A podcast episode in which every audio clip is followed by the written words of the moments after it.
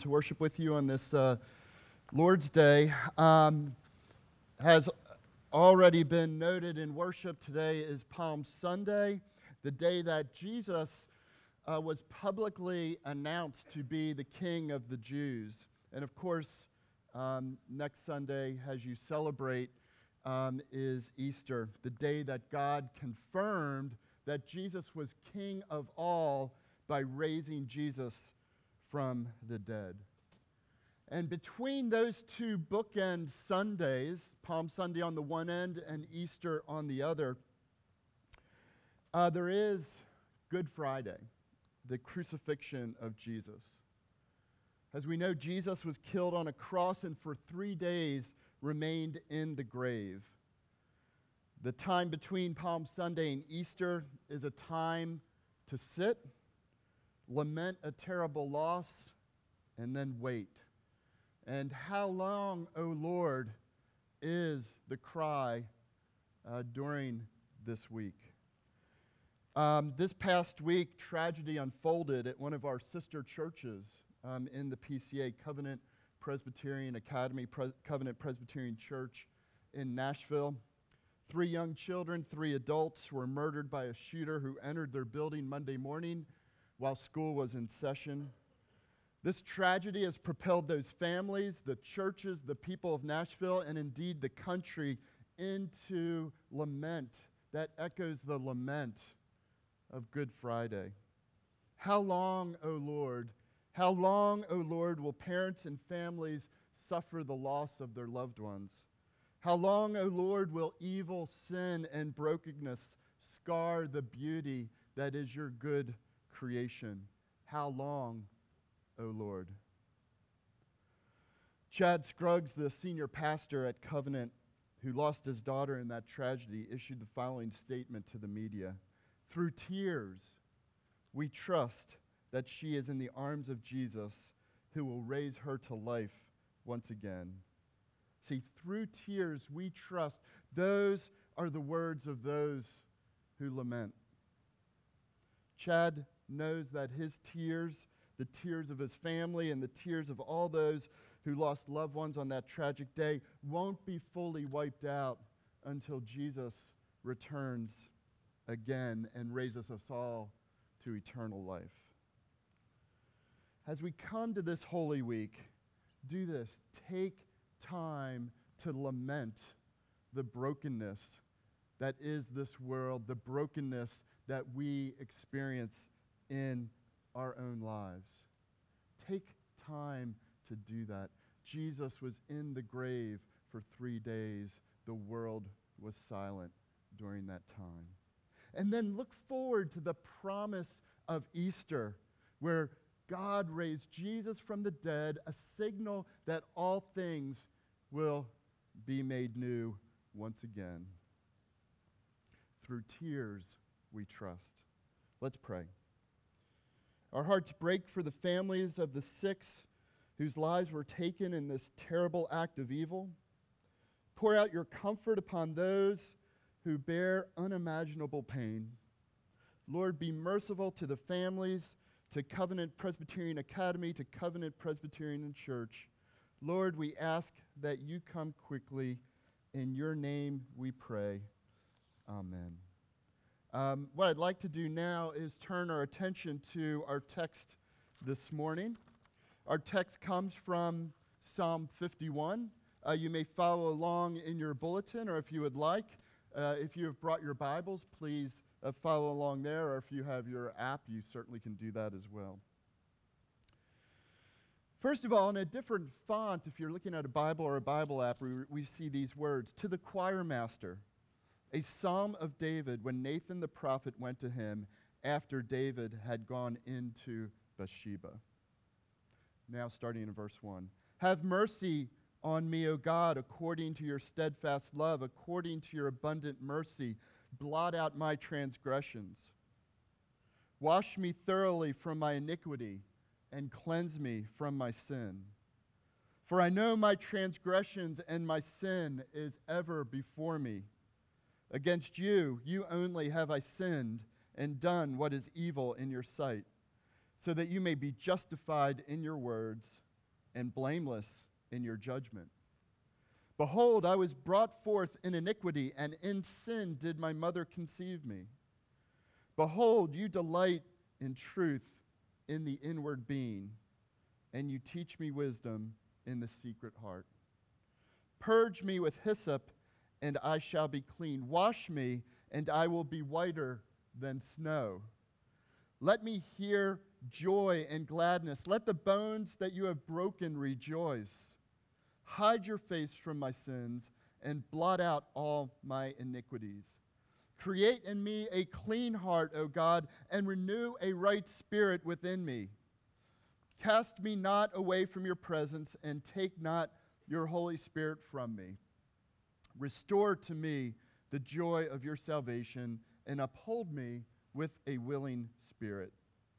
Then I will teach transgressors your ways, and sinners will return to you.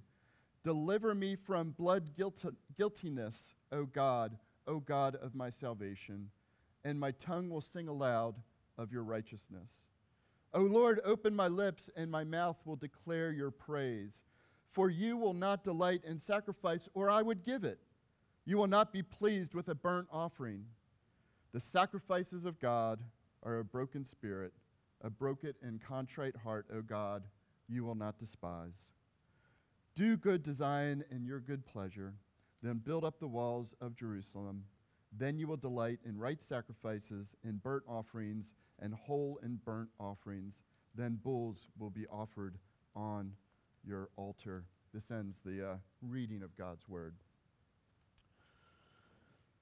for me, um, preaching, this is a bit of a confession. For me, preaching on Psalm 51 is sort of like trying to take a photograph of the uh, Grand Canyon.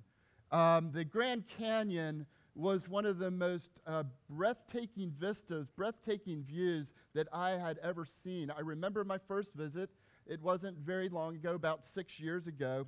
And when I came from the parking lot and walked out to one of the uh, places where you can see the canyon, I, I was in awe. It was so vast, immense, and it had this kind of um, otherworldly beauty to it.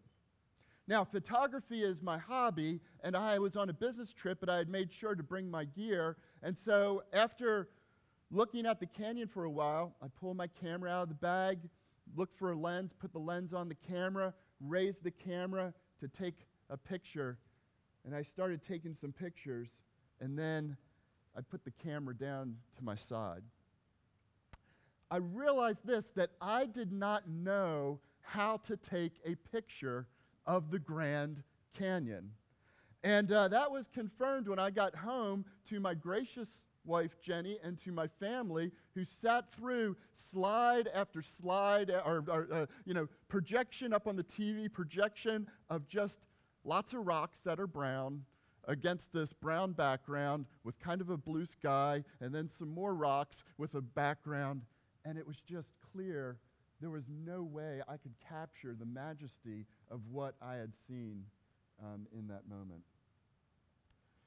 That's kind of my history on preaching uh, Psalm 51. And for those of you who have a, uh, a Redeemer background with me, uh, I apologize in advance for, uh, for that. Um, Psalm 51 uh, puts before us something incredibly crucial. How is an individual right with God? And we'll go into that in a little more detail. Um, it's vast, it's beautiful, it's immense, but to communicate this clearly, particularly in a sermon, I would say this has been a bit of a challenge uh, for me. Once again, a few years later, I had the opportunity to revisit the Grand Canyon. And I brought my camera gear again, took a little extra time on the front end of a business trip. But the second time, I was more prepared. Instead of trying to capture the vastness of the canyon, what I did is I looked for storylines that would capture my attention. And one of those storylines was the sun coming up over the horizon and hitting the rock formation in a particular way that just provided all these vivid colors against that, that what was in the midday just brown rock. or it was watching people go down the trail in the distance into the canyon floor um, in a single line while they were riding pack mules. See, a story. Or against all that rock and, and that depth, you see the bright blue Colorado River that had carved all that into the canyon.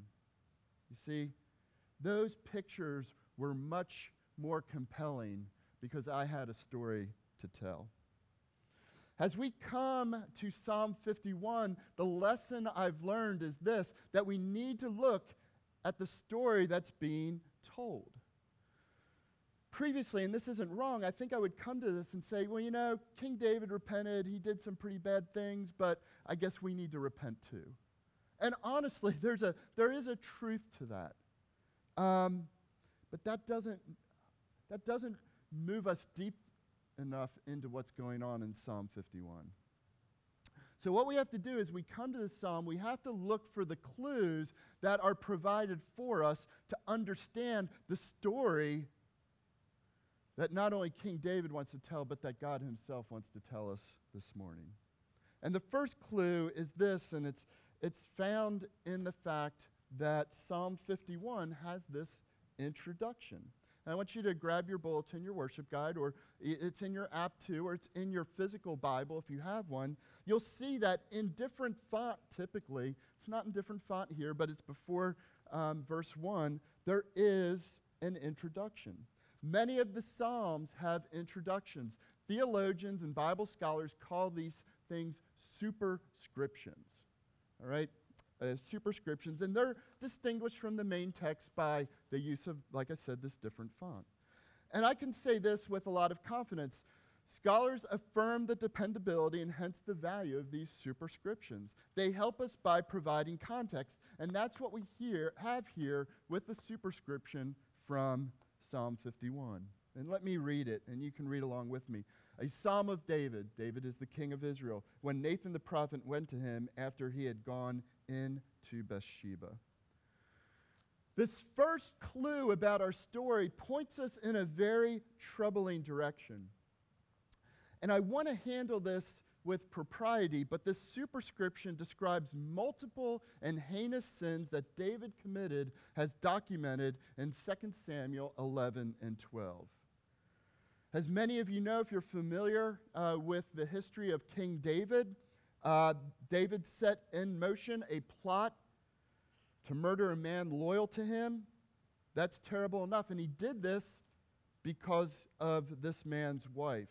And even though conventional thinking seems to believe that David and Bathsheba had a consensual affair in his adultery, my best readings of these two chapters in 2 Samuel 2 may point to the fact that David assaulted Bathsheba. David saw her on the rooftop. There is no indication that Bathsheba gave David permission to gaze upon her. There is no indication that Bathsheba had a choice in going to David's palace when the servants came to take her to them. And we, through that superscription, are brought front and center, are, it's brought to our attention these heinous sins that David, king of Israel, has committed. They're, they're right before us as we approach this psalm. There's no sweeping these sins under the rug and moving on. And so, my first reaction as I've reflected on this is this is not a person that I would want to spend time with. God might have forgiven him, but, that, but what is it about him that would make me want to move to someone who killed, had murdered his best friend, and then possibly assaulted his wife. That's our first clue, okay? Um, what's provided for us in, this, in the superscription is how we're to approach Psalm 50, 51. Second clue is this this is not a psalm about personal rep- uh, repentance. This is a royal psalm. In other words, David here is not speaking as every person, David here is speaking as God's anointed, the king of Israel. And kings, repenting or not repenting, provides the most broad context in which King David offers his prayer of repentance in Psalm 51. Now, a brief history lesson here. Again, I'll mention uh, 1 Samuel, or I'll mention Samuel uh, 13. The prophet Samuel tells King Saul that God is taking away Saul's kingship over Israel and giving it to another. So, Saul was in place as king. Saul did something, and then Saul is to be replaced by another. And so we hear Samuel saying this to Saul You have done foolishly. You have not kept the command of the Lord your God with which he commanded you. And then the Lord would, for then the Lord would have established your kingdom over Israel forever. But now your kingdom shall not continue. The Lord has sought a man after his own heart, and the Lord has commanded him to be prince over his people because you have not kept what the Lord commanded you. Three chapters later in 1 Samuel, David is the one whom the Lord declares to be a man after God's own heart. And this is confirmed with the installation of David as king. Saul is king. Saul does something that displeases God. David's now put into the place of Saul. Samuel is instructed to go to a man from Bethlehem named Jesse because God intends to make one of Jesse's sons king over Israel. And so Jesse brings his son to Samuel one by one, and he's basically saying, This is the prototypical king, Samuel. I'm going to present my best son first and bring him forward.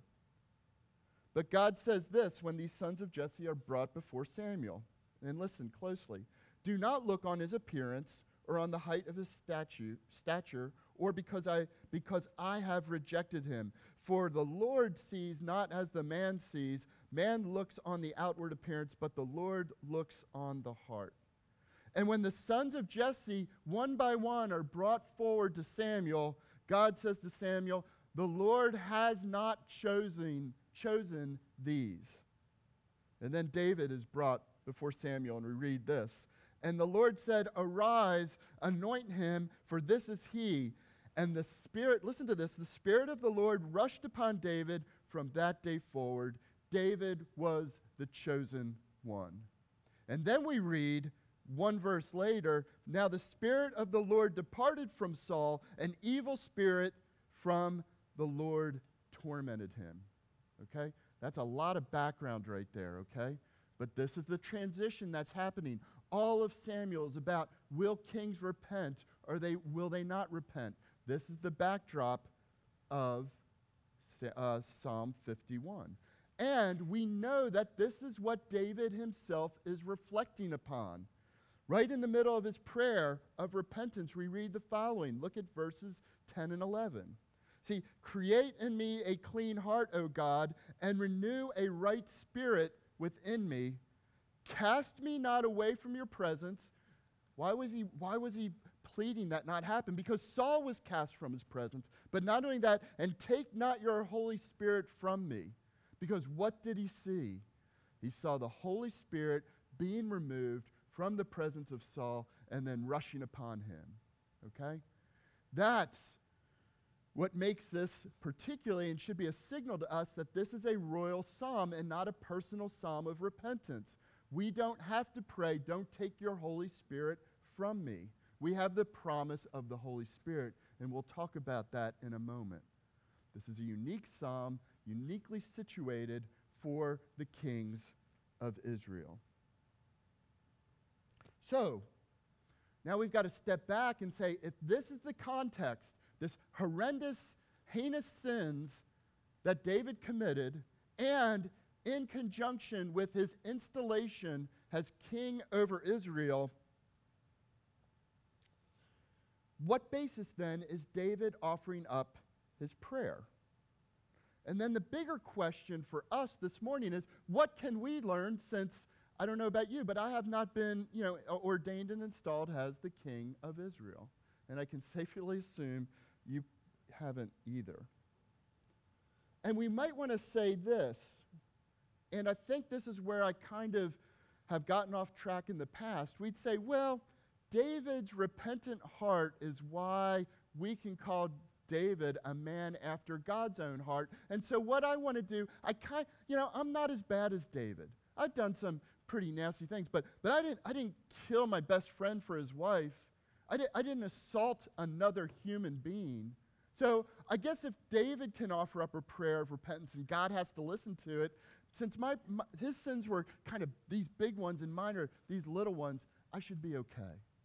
And so we walk away thinking that's what we're to take away from Psalm 51. And I think in our heart of hearts, we realize that really doesn't sustain me, okay? Um, because if you really knew who I was, you'd see the darkness of my heart. And it's not that different from King David. We think repentance is about alignment, and we say David was a man after God's own heart because David had this alignment with God because of his repentance. Here's the problem with that thinking. Um, it turns David into an example to follow. And the superscription tells us he is not the example to follow. It lays it out there before the prayer begins. And then we make the next step, which is okay, so I'm reading this so that I know how to repent and I can repent like King David, and somehow that will set me straight with God. Now, we have to understand David himself didn't see this going on in this psalm. David himself confesses that heart alignment is not the issue. His problems run much deeper than that. Verse 10, let me read it again.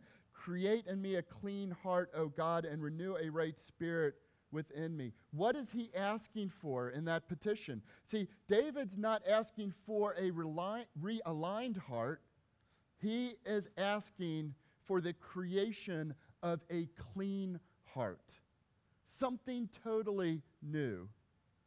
Likewise, as we come to the Lord in repentance, we shouldn't be looking for the realignment or the alignment of our heart. We need to be looking towards the creation of a new heart within us. See, that's taking our sin and our brokenness seriously. Repentance is not about alignment, the alignment of our heart with God's heart, but our need for a new heart. And I think this will make it really clear, hopefully, and drive it home. When Scripture describes David as a man after God's own heart, it's not a statement about David's character, it's a statement about God's choice. Let me say that again. When Scripture describes David as the man after God's own heart, he is not making a statement about character, David's character. He's making a statement about God's choice. See, David, even as he sits in the midst of the heinous sins that he committed and that he didn't even confess unprovoked, Nathan, Nathan the prophet had to come to him. He has been chosen by God. God's heart is bound to David's heart. God doesn't look at the surface of a person and then make his decision to bind his heart to that person. God binds himself to us heart to heart. This is, explains why David begins a psalm with the words from verse 1 Have mercy on me, O God, according to your steadfast love. According to your abundant mercy, blot out my transgressions. See, mercy is based on God's abiding and choosing love. Two hearts bound together, God's and David's. Likewise for us, our hearts with God's. God's choosing of David is foundational for his repentance. And David's repentance follows from God's choice of him. But God's choosing of us will transform us as we repent, but it is not the foundation of our repentance. Right? We will be transformed as we repent, but it is not the foundation of who we are with respect to God. So, here's the question then Psalm 51, all scripture is for us. How does this psalm of rep- repentance apply to us? I think I've already made the case. We haven't been anointed to be king of Israel. Um, how do we know that these words uh, about who God is for David apply to us? How can looking at David in Psalm 51 be more, more than just an example? Here's how. See, David in this psalm is pointing us to our true king. We can pray Psalm 51 and we can make it our own because we belong to Jesus, and Jesus is truly the one after, the man after God's own heart. See, David knew he was chosen by God because he was anointed and installed as king. We know that we are chosen by God because we belong to Jesus. And Jesus is the man after God's own heart. Jesus at his baptism, God says, Matthew 3 17, This is my beloved Son, with whom I'm well pleased. Jesus at his transfiguration, once, we, once again, we hear God saying, This is my beloved Son, with whom I am well pleased. Listen to him.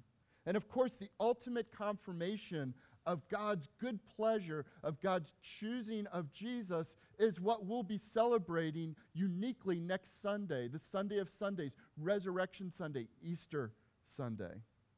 In his first sermon on the resurrection of Jesus, in Acts 2, Peter declares, Let all the house of Israel therefore know for certain that God has made him both Lord and Messiah, that is the anointed one. This Jesus whom you crucified. See, Jesus is God's choice, and the resurrection is the proof that Jesus is truly the man after God's own heart. And here's the wonderful thing we belong to Jesus, and therefore God's choice of us can't be undone. And we sang about that in God's providence, this wonderful song, God for Us. Listen to the chorus Sing with joy now, for God is for us. The Father's love is a strong and mighty fortress.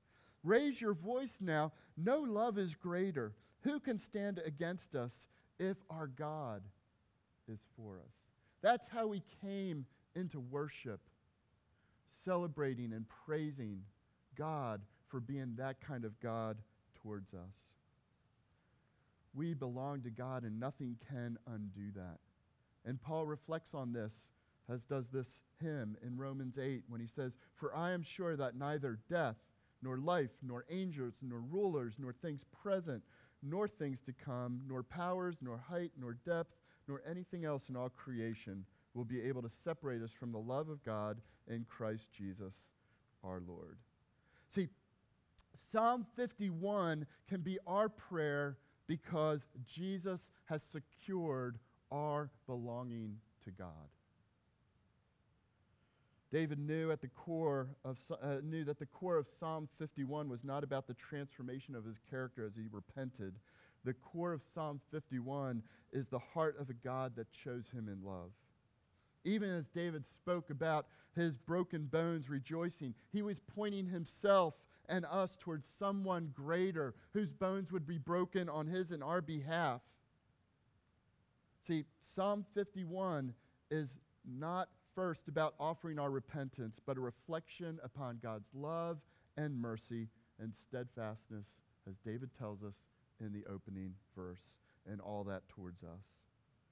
God's choice of us in Jesus is secured by God's Spirit, and it's the foundation of our repentance. When we reverse that order, we're going to do serious damage to our spiritual life. So, what's the practical outworking of all these things? Well, it's the longing of Easter. It's to move beyond the lament of Good Friday, verses 18 and 19. Do good Zion in your good pleasure. Build up the walls of Jerusalem, and then you will delight in right sacrifices and burnt offerings, the whole burnt offerings, and then bulls will be offered on your altar.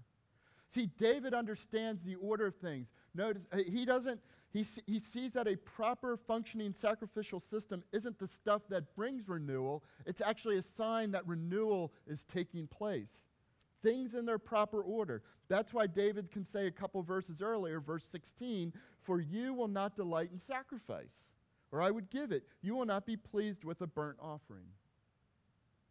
So, where does that leave us? What's our takeaway? The answer is found in a verse that is so well known to us. but has to be interpreted in light of who Jesus is for us. Verse 17 The sacrifices of God are a broken spirit, a broken and contrite heart, God, oh God, you will not despise. As I've prepared this sermon, um, I, I, I, I want to condemn, my heart wants to condemn David for his deplorable actions. Um, but in condemning David, I, I'm only condemning myself. And, and I need to learn what David understood, which is this it wasn't about his character, it was about God's choice. See, a person with a broken spirit is one that begins the journey of repentance through an understanding that it's not about them. And that's our good news this morning as we sang in our opening song. God does not despise me. See, that's, that's what I need to learn from this psalm. I don't need to learn that if I kind of repent and I'm not as bad as David, then God should really hear my repentance, it'll work out. No, as I look at my heart, I can say this that God does not despise me. And I can say this if you have placed your faith in Jesus, God does not despise you either. And that's what we need to hear. God does not despise me. God does not despise you because we have ba- been bound to God's own heart through the life, death, resurrection, and ascension of Jesus. And that's why we celebrate Easter, even in the midst of living in Good Friday, because He's got a hold of us because of Jesus. We aren't men and women and boys and girls after God's own heart because we repent and somehow align ourselves with God. We are men and women and boys and girls after God's own heart because God has chosen us. And because He's chosen us means we can move towards Him in repentance. We need to look to David not because of his strength of character, but because in his brokenness, David points us to something beyond himself. David points us to Jesus. Jesus is truly and fully the man after God's own heart. Let me, uh, let me end here with this uh, quote that wonderfully sums up the truth of Psalm 51. And some of you might be familiar with it. It's from Robert Murray M'Cheyne, and he wrote this Learn much of Jesus. Every look at yourself, take 10 looks at Christ. He is altogether lovely, such infinite majesty, and yet such meekness and grace, and all for sinners, even the chief. Listen to this. Live much in the smiles of God. Bask in his beams. Feel his all seeing eye settled on you in love. And repose, and we don't use that word a lot, it means rest, and rest in his almighty arms. Let's pray. Lord God, we thank you um, that we not only can take 10 looks, we can take innumerable looks to Jesus. And we give you thanks for that. We thank you that these times of worship are times where we can be reminded to do just that. And so I'd ask you now, as we can come to the table, uh, that you'd prepare us to see Jesus in this very unique and important way as it sustains us on this journey of life. And we ask this in your name. Um, amen.